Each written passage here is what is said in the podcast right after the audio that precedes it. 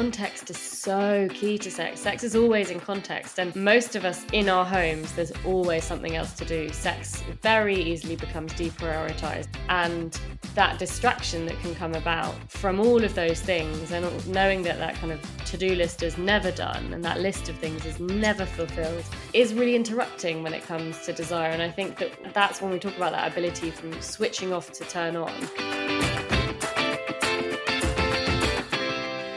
And welcome to Two Women Chatting. I'm Michelle. And I'm Liz. And this week, we thought we'd talk about sex. there we go. First giggle of the day. There's a song called that. Won't be there? the last. Yeah, yeah, no. But why is it we, we laugh about it when we think we're like little children? We're like little schoolgirls today because we're, we're going to be talking about sex, which is the most natural thing. And yes, we should be open about it. But uh, having said that, um, Jemima, mm. Flissy, oh, yeah. Josh, my mother, James, mm you can turn off now. Thank you so much for doing that, and all your friends. Yeah, ditto my ditto my kid's mother and uh, anyone else that knows me. And whilst we will not be sharing our own personal what? experiences, well, no. well, you can if you want to. I won't be. You've got three children. Miracle of birth. But um, we have been asking a lot of our friends um, you know, and we want to do this sort of anonymously because who really wants to ask about vaginas on a podcast? No, but we're not just going to talk about sex. We're going to talk about um, well, definition of sex, and as we get older, how we, we we're interested in different things. And and I'd like to bring up the, the conversation about separate bedrooms. That's something I'd like to ask. Yeah, that I've heard a lot of people yeah. do that, and some people just say it's really great for their romantic life. Mm. Um, and others say they sleep better. And you know what? If you're feeling better and you're sleeping better, and maybe you meet for a date in one bedroom or another, yeah. I can see how that might spice it up a bit. Yeah. Or it could be the slippery slope. Who knows? I don't know. I'd, I'd, I'd love to to find it because, as I, said, I told you, I know quite a few friends or couples that do have separate bedrooms. But looking back to November, I mean, we were we were laughing about this, and we we do use euphemisms, don't we, as a bit of a generation about you know the old films, carry like, old films, carry on up the Khyber, and who are Mrs. and you know you use all these words to describe what sex is, but it is such an important part of connection and um, feeling good about yourself, and mm. actually doing a little bit of research on this, it's actually got health benefits for both men and women. Mm. There's lots of health benefits. And um, I think mostly on the connection level, you know, we've got kids who are now leaving home. You've got an empty nest, perhaps. You've got a bit more freedom at home. You know, um, you're not worried that someone's going to walk in on you or hear you or any of those things. It's it's more relaxing. Well, you know, potentially liberating. Mm. Yeah, yeah, that's a good word, isn't it? It's liberating. Well, it, it is true. Mind you, the doorbell always goes during the night, Liz. Doorbell's never gone on me. You know what I mean? There you go. You're like little girl. I know. I've actually gone red. If you're watching matching, this on, we're matching, we're matching as well. watching this on video, I have actually just gone a bit of a shade yeah, of red. Yeah. Um, but too much information. She goes, but that's what we're meant to be talking about. Exactly, and you know, I think we've grown up a lot on this podcast talking about all kinds of subjects. And when we look back on November, when we went to the menopause event, Pause Live, and Liz and I never saw this coming when we started a podcast that she and I would be standing underneath a giant vulva mm. having a photo, and then we would post that all over social, social media. media. Mm. Yeah, that's a new one on us. Yeah. But I think we should talk to somebody who does know a lot about sex and, and won't be embarrassed in the slightest with any question. We've asked a lot of our friends, haven't we, um, mm. if they want to give some anonymous questions that we can just funnel. and, the and there was a lot because I think it's that whole thing. It's our generation. We do get a little bit embarrassed about talking about sex, so doing it anonymously. I can't say that anonymously. No, me and my phone anonymously without knowing who it is. But listen on because I think we're going to um, get some enlightenment and some practical advice and some great tips from our guest Kate Moyle, who is a renowned sex expert. Um, she's the host of the Sexual Wellness Sessions podcast. She's also the therapist on BBC Three's Sex on the Couch, and she's had a new book out which is called The Science of Sex Every Question About Your Sex Life Answered. So, who better to ask these questions of than Kate Moyle? So, let's get her on the pod.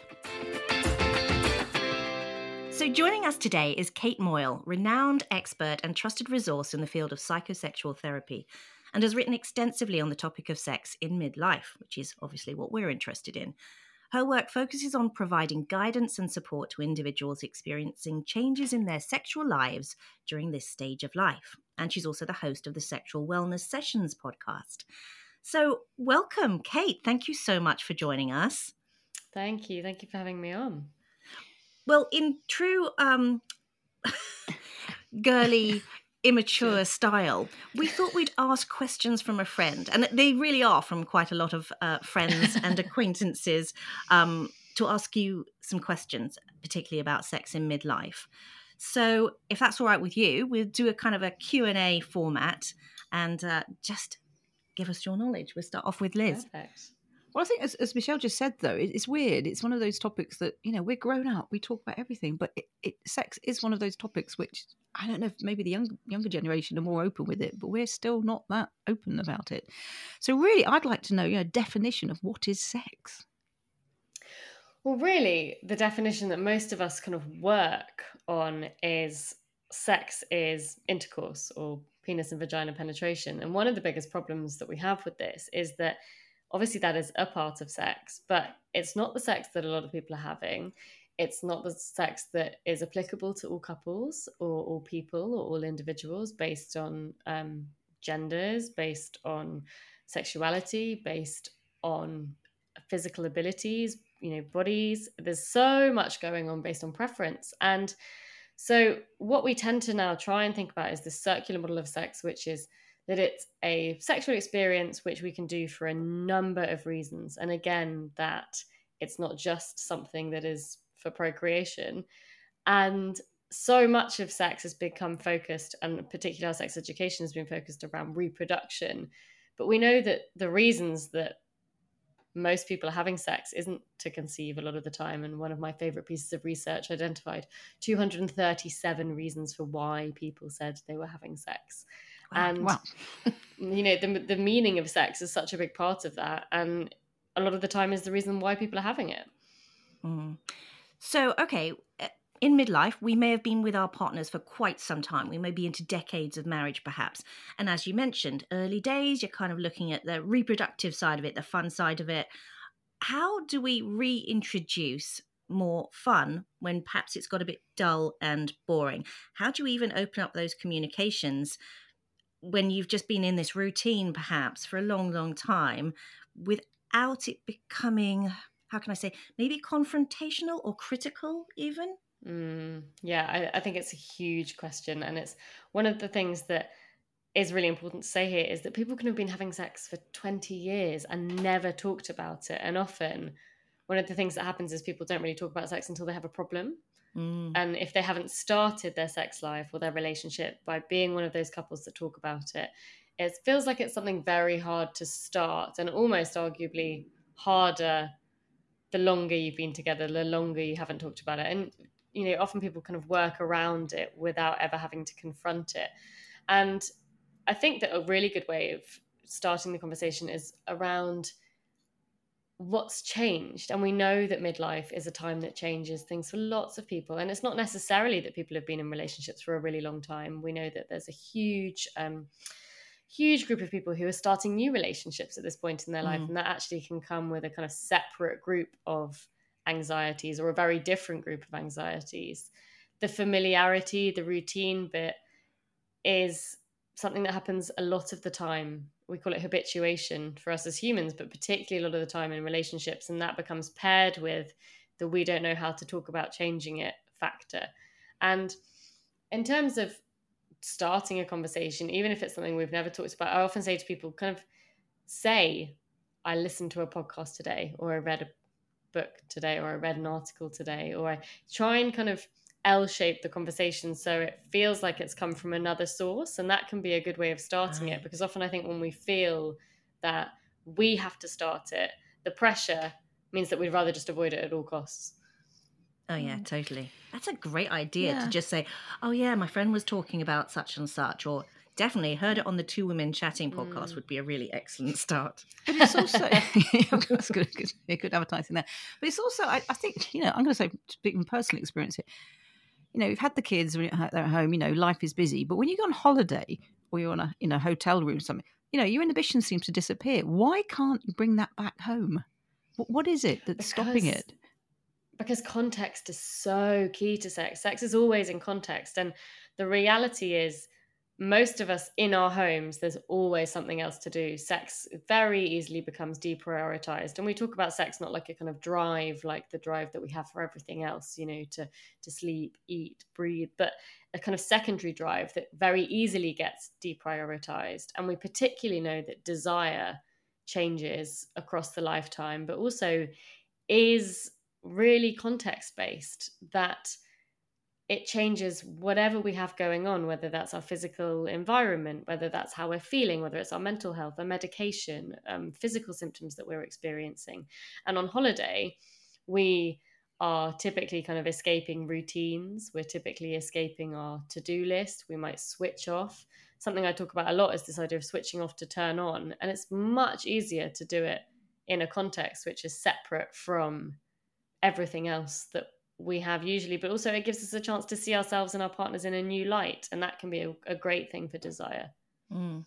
And I think what you t- almost touched on there, Liz, was also, you know, if our kids have left and we now have an empty nest, that can be kind of liberating, can't it? Because you don't have people coming, you know, into the room potentially. You don't. Have, you don't have like, oh, can they hear us? You know, do we have Mm, to be really, really quiet? Yeah. Do we have to Mm. be, you know, just only do it in the bedroom? All that sort of thing. It can be. I would guess.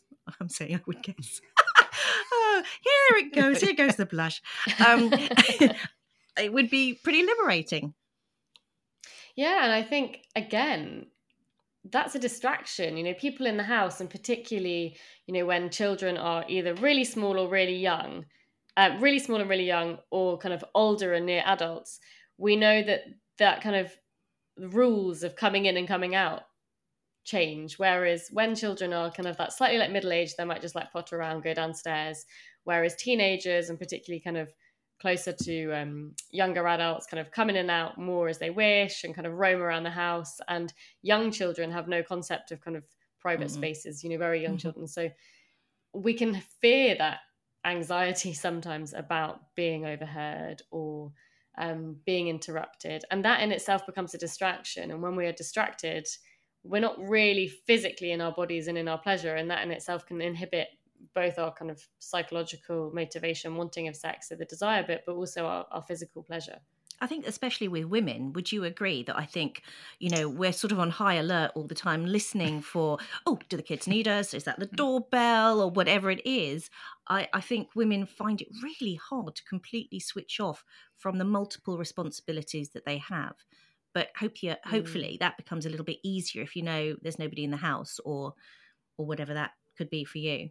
Absolutely, when we are preoccupied, and this is something that we hear a lot from mothers and a lot from people kind of in that stage where we're also not focusing on ourselves. We're so prioritizing everyone else's needs. And what can happen is sex can feel like another thing which is about someone else's needs at points.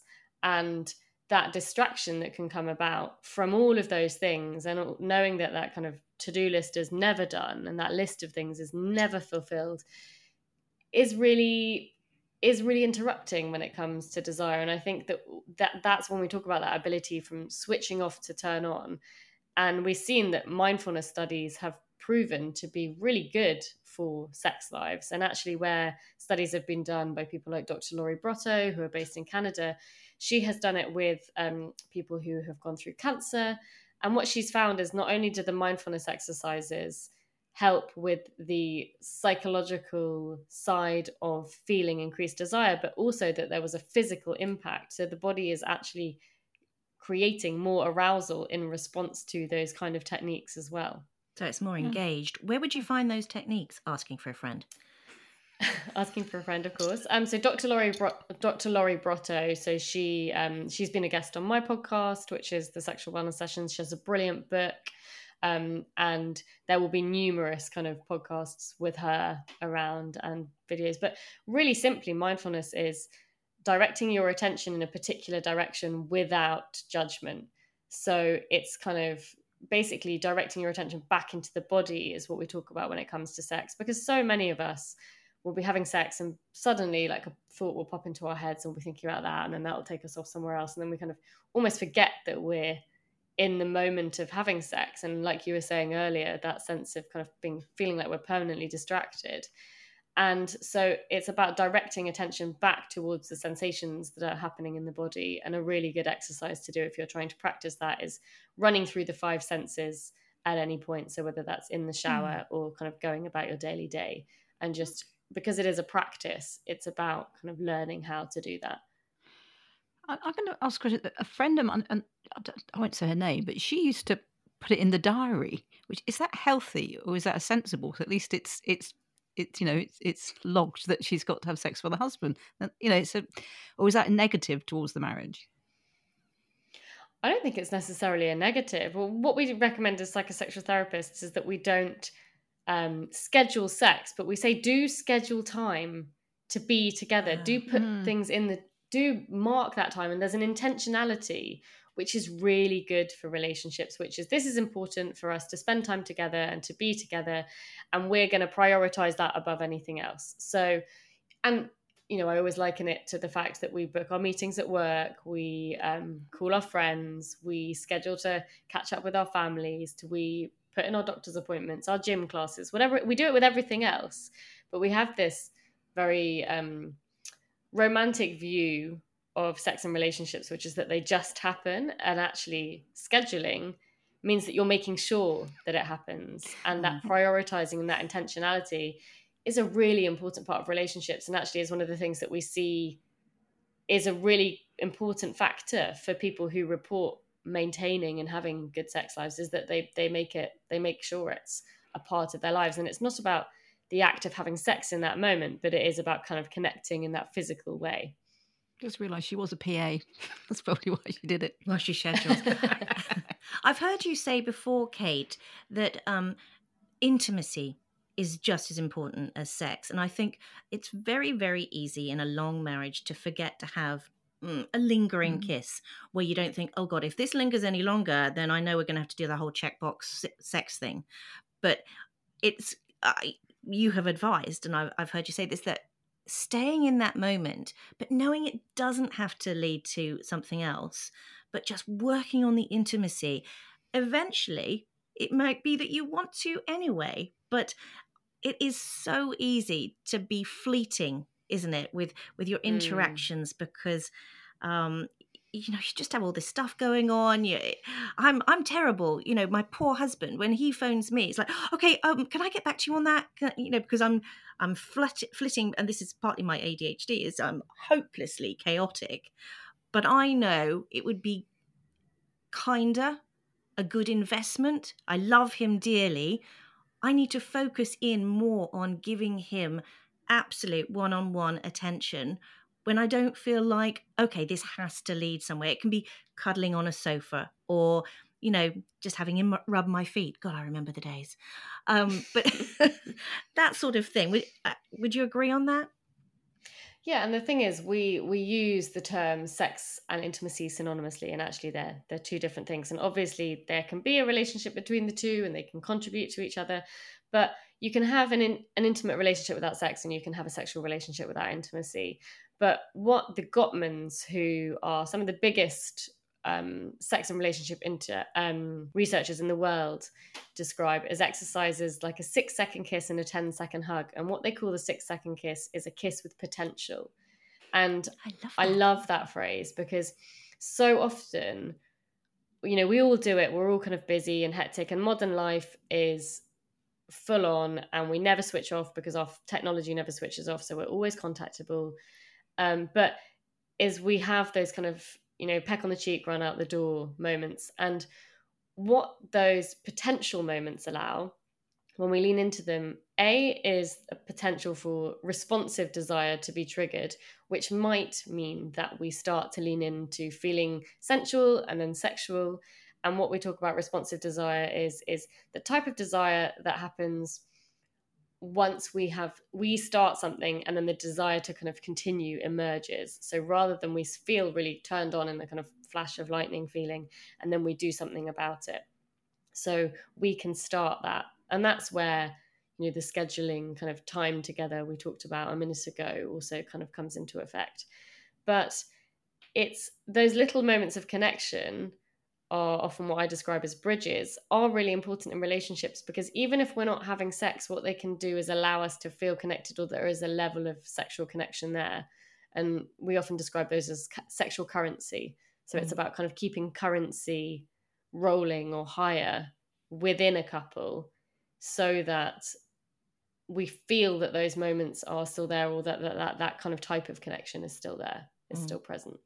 That's similar. You had a question, uh, didn't you, about, or you had a, about separate bedrooms? Yeah. Um, is it good for a relationship um, to have, you know, couples sleeping in separate bedrooms as they get as, as they get older?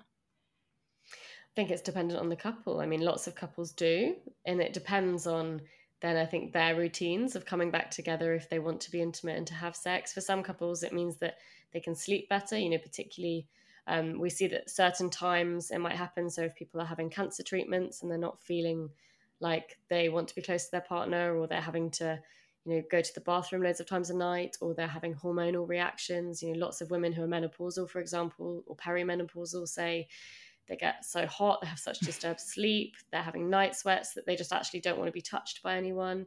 Um, you know, if we have people going through induced menopause where it's very sudden, they can have those reactions really strongly and really intensely.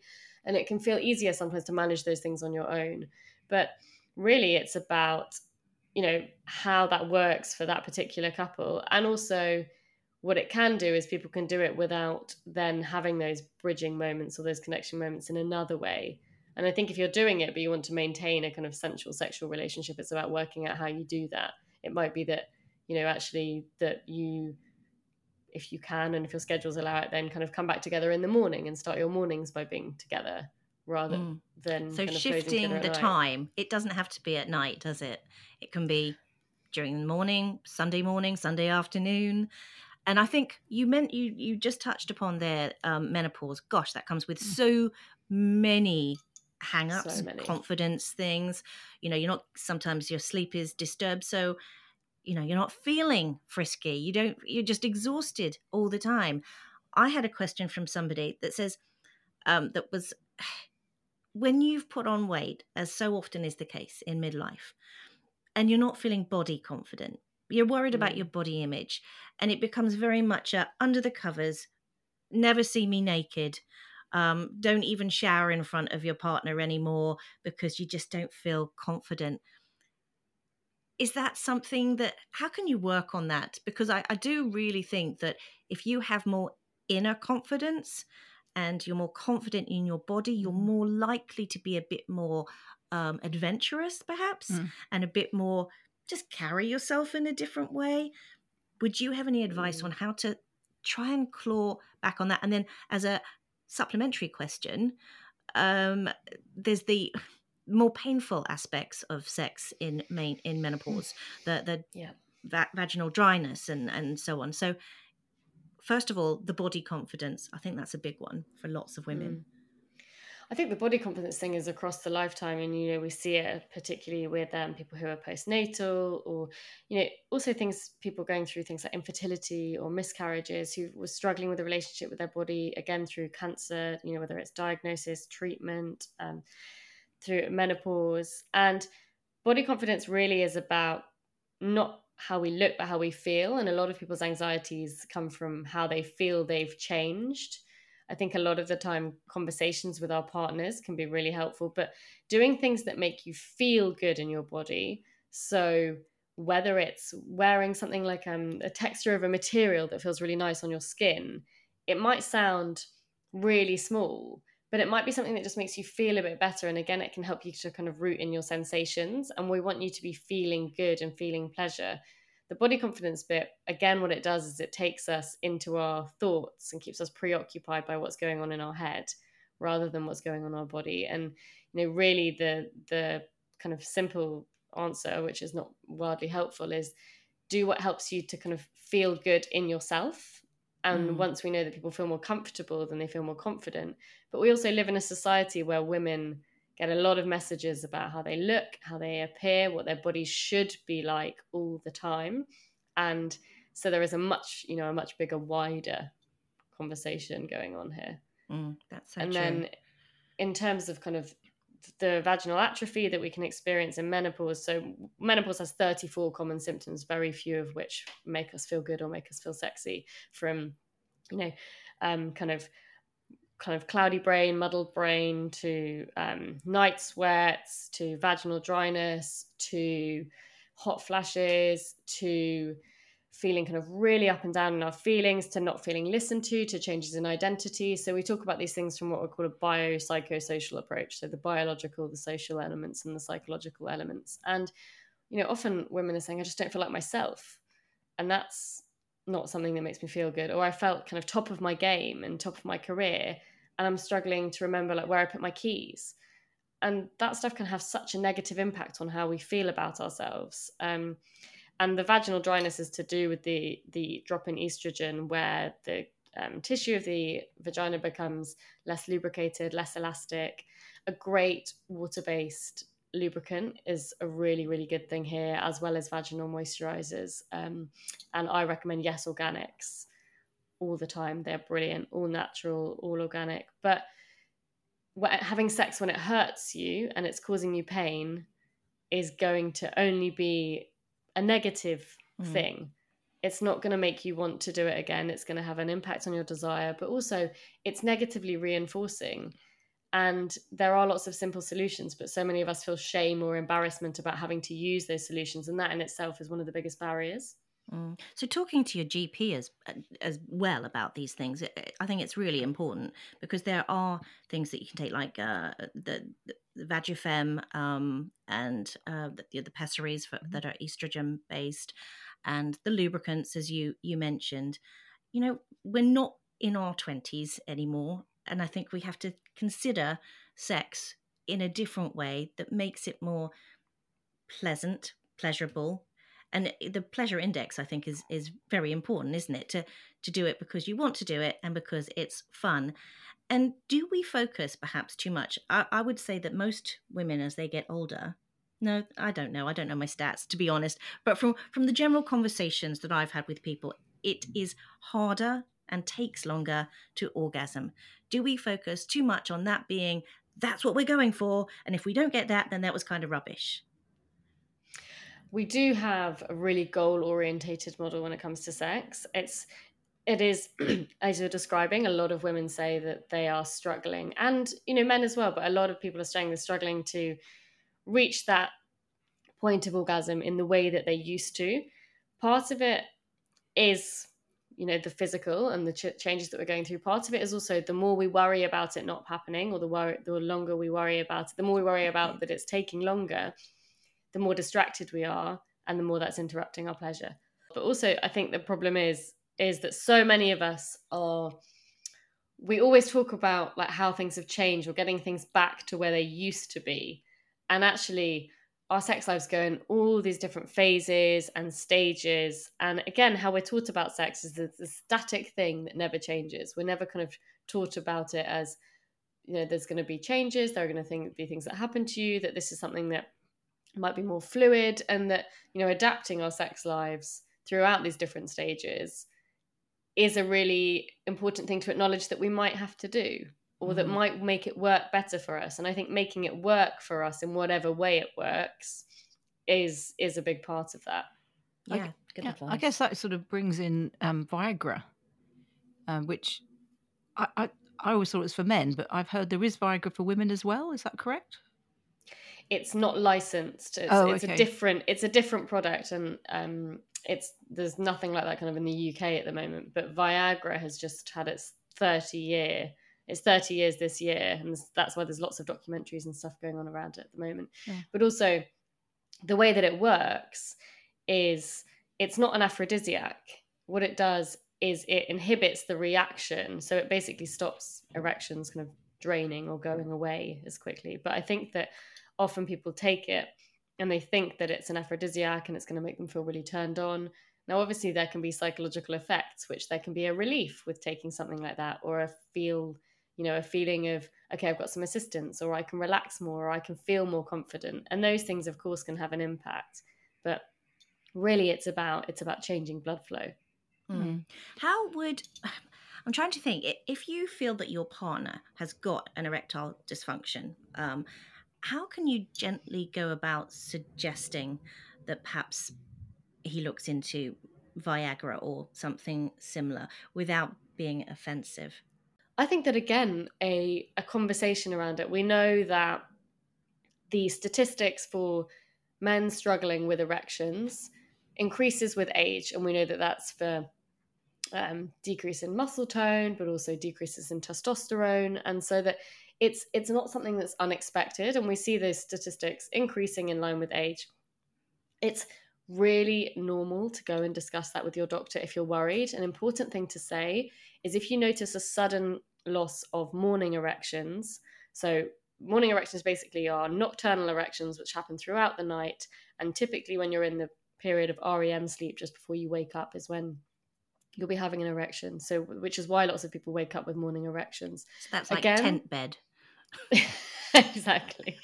Um, Morning glory. But again those decline those decline naturally um, with aging but if they change suddenly it's absolutely something to seek medical advice on quickly because it can be an indicator of something else going on in the body for example things like cardiovascular disease because of changes to blood flow and really if it's interrupting your sex life that your your partner is struggling or that you're noticing that they're struggling being able to talk about it and then seek some advice about it is a really really good thing and there's nothing to be ashamed of i think you know the shame of feeling like we're the only ones that have a problem is one of the biggest barriers to people seeking help and advice which could really change things for them in a really positive way Mm. Well, there's a lot of health benefits, isn't there, to having a sex life at sort of any, Any adult age, yeah. Um, but in midlife, I'm thinking more like sort of uh, strengthening your pelvic floor. And does it help with incontinence too, if you can do more exercise down there? Well, strengthening the pelvic floor, having a toned pelvic floor is great for everything pelvic Mm. related. Um, there's a brilliant book by a friend of mine called Strong Foundations. Um, she's a pelvic floor therapist called Clare Bourne, and she talks about pelvic health across the lifetime. But we know that a more toned pelvic floor helps with incontinence, um, helps improve orgasm because part of orgasm is a wave of muscular contractions. And so a more toned pelvic floor can mean that you can feel those contractions more, that they can be stronger. But also, it's important to say an over tight pelvic floor can make sex uncomfortable. And okay. so, because the vagina basically runs through the pelvic floor, and so if you're really tense, then it can make penetrative sex painful or sore.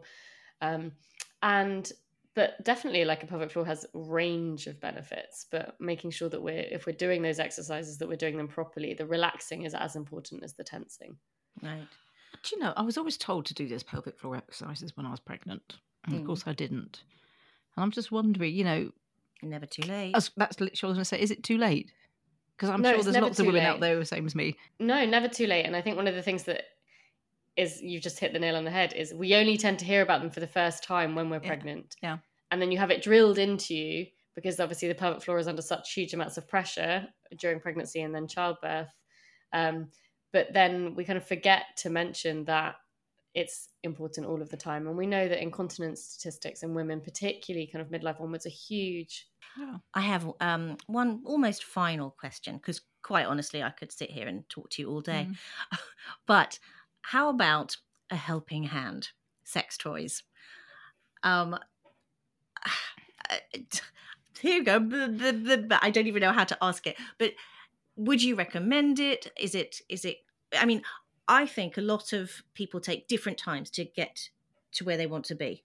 So, particularly in midlife, I think with you know distractions and and you know it's maybe a little harder to to get to orgasm. Would you recommend using something like a sex toy or a vibrator to spice things up, help you get there, and how do you kind of get over the embarrassment of of so should we try this then? It's a bravery Uh, move in some ways, but it's also kind of selfish and necessarily so. I'm going to say something here, and my, my kids, if they're listening, will get me. It's um, it can be funny. Yeah. You know, you, you make it funny, make the entertainment value out of it. That's what. Okay. All right then. no, I see. There you go, being embarrassed. But you know, it's entertainment. You can make it funny, and then it, you know, it can work. All right. Yeah. I mean, I think sex toys are a great addition at any stage. Um, I I work with a sex toy brand called Lelo, but and what I love about them is that they do have a whole range of products, and they don't look. I think sometimes when we think about sex toys, we think they have to look really phallic or really realistic mm. or really body like. And actually, sex toys nowadays, I mean, there is the most enormous range, and they can be completely beautiful and fit for purpose. Some that fit in the palm of your hand, some that are designed for men to wear, some that are designed for couples, for individuals. What they are great at is increasing intensity of sensation. So if you are struggling to reach an orgasm or it feel like it's taking longer or you feel like you need more, then they can be great for that. They are great for both kind of solo or couples. I think introducing them with a partner, if you don't know where to start, it's kind of having that conversation, which is, shall we try something together? How would you feel about trying something new? Remembering you're always a step ahead of them if you're the one introducing the conversation. So if they need a bit of time to catch up with you, kind of give them that chance. But I often say to people, look at a website together and choose one together so that you're then at least in the same boat where you can both say, that looks terrifying. No, never will I ever try that. But that one I'm kind of okay with. And I think there's something in that. But there are some great ones that are, you know, literally like little vibrators that kind of sit in the palm of your hand, or some that are kind of more like wand shaped and or kind of um, bullet shaped. And I often say to people, incorporate them into non-genital play or like massage. So kind of rub them all over each other's bodies or try them on your own first see how you feel. And just work out what feels good. If the goal is what emily nagoski who's a kind of icon in my world describes as pleasure is the measure, then doing something together which feels good for you both can be a can be a great thing. Wow, I think that's a great place to end on, as they say. A happy ending. Sorry. um, Kate, you are obviously just full of great tips and advice. Um, if people want to know more, where do they find your website and your contact details? Uh, so my website is my name, which is katemoyle.co.uk. My book is The Science of Sex, which is basically over 100 of the most asked questions about sex from both a biology, social, and psychological point of view. So it's also beautifully illustrated. We have anatomy diagrams, um, fun illustrations, and a lot of statistics about kind of what's happening in people's sex lives. And then my podcast is the Sexual Wellness Sessions, where every conversation is a deep dive with an expert into a different area of sex. So we've got conversations from desire to induced menopause to how to talk to kids about sex to sex and spinal cord injuries. Um, mm. Really, you know, whatever we think is missing as well, please get in touch and tell me, and I'll put it on the next series. Amazing. incredible. Thank you so much for joining us. You've been so enlightening and helpful. And I'm sure many, many of our listeners' husbands will be delighted you joined us on this one. and so will they. To be fair, it starts at charity starts at home, right? Thank you so much. That was a good one. It was great. I could honestly, we say it a lot, but I have a whole bunch more questions I want to ask Kate. Well, there it is. It's one of those topics you said. Once you get started and you forget that you've actually been recorded, you know, I, I had loads more questions. Well, I think she's just so easy to talk to. She, I mean, I was nervous about doing this particular episode because I just thought, are we going to be all silly and girly about it? And, you know, we were before. We were at the beginning. But she just makes it feel okay to ask anything. And I think normalizing a conversation about sex, whether it's with a group of women, like, or with with your partner, mm. it's so important to actually talk about it. And I think, you know, for many of us, get stuck in a rut um, in terms of, you know, who initiates it. Um, do you, say, you know, is your partner suddenly going to think, "Hello, what's happening?"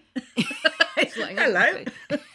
She hadn't thought of that. Yeah, but it's, it's true. I think it's. I think, as I said, maybe it's our generation. You know, the younger younger generation are a lot more open to everything. But I think we, we, we, it's just embarrassed about it. Well, isn't it the way that we've been brought up to not really talk about it? yeah, it? So just, therefore, it's fairly entrenched in just our our cultural values. Yeah. Being a female that is now in their you know forties or fifties, I think just generally, I mean, when was when did we start saying vagina so liberally? Do you know what I mean? Vulva, yeah. menopause. Well, You know, menop- all- it's only been a few these- years. But these conversations are so much more mm. recent, Yeah. and I'm delighted that people can talk about it and ask questions and have podcast resources like us, like sexual wellness sessions, that they can go to and find answers. You know, imagine, you know, previous generations when you were just completely reliant on maybe asking a friend or your mother or your sister. You didn't have Google. You can didn't say, "Oh, how often do people have sex? Is this normal? We have it three times a day. We have it once a year. All of those questions we can seek answers for and help normalize whatever position. Ha, Here we go Okay, again. yeah. Sorry for off and But I Can't help. See, it's so fifties based, isn't it? carry on film again. But I think it's it's. I mean, I'd like to feel that we are doing a little bit of you know helping the, the those people out there, because there are different cultures who still don't talk about it. Mm. I think that you know in our world we do a lot more than we used to, but there are definitely cultures out there, and I know probably people are listening, or women who are listening, who don't discuss it, and it, it may be something you still don't want to do. But we will put a lot of resources up on the website. Um, and as Kate said, she's got her book. Read them, learn, and then and then and you know there is a way to, to talk to your partner. And don't be afraid to go and see your GP either. I No, think it's yeah. important. No one should have to suffer painful sex. There is, th- and we've got some really information coming out through through um, menopause health. Judith Spruce, who has written a great blog for us about uh, testosterone. Uh, one of those HRT drugs that doesn't get quite the exposure that it should do in in its help with libido issues because it's not provided by the NHS. You have to get a private prescription for it, but it can help in so many ways with brain fog and other menopause symptoms, but also libido. Um, and unfortunately, women have to go and get that privately, and it is not cheap um, to do that. But um, I think So it's very that's testosterone for women. Yes, and the very important thing to know is if you do get it through um, the NHS, if you're lucky enough, shall I say, um, it's actually testosterone for men, which you then have to like almost cut It's like quite a high dose, isn't it? Well, Yeah, you get a thing that is like five doses that you then have to sort of chop up yourself. But if you get testosterone that is made um, specifically for women, it um, is so much better for you, and it's you not need very little. So it's not licensed here, but is it licensed? It is somewhere? licensed Oh, it here. is licensed, but you just can't get it on the NHS. yeah, the NHS doesn't provide. It. Why don't that. we know about this? Uh, yeah. Hello. We do now. Yeah, because we're telling you. Yeah. Yeah, really good blog. And as usual, a ton of resources in our midlife library. So always check that out at www.twowomenchatting.com. I learnt a lot, and that's not you know I'm not going to giggle about. it. I learnt a- I won't- say a lot about things. I didn't I didn't know there was so much information out there because I, I didn't know where to start looking. But once you start, whoa, there's a lot. There is a lot. Um, and please do us a favour. Don't limit this podcast to yourself. If you think it could help a friend or you want to use it as a hopping off point to have a conversation with your partner, um, please do share it. And it would mean so much to us if uh, you could help signpost our resources and our podcast to other people by just rating and reviewing it on whatever podcast platform that you listen on. So I think that's all from us. It is. Chat soon.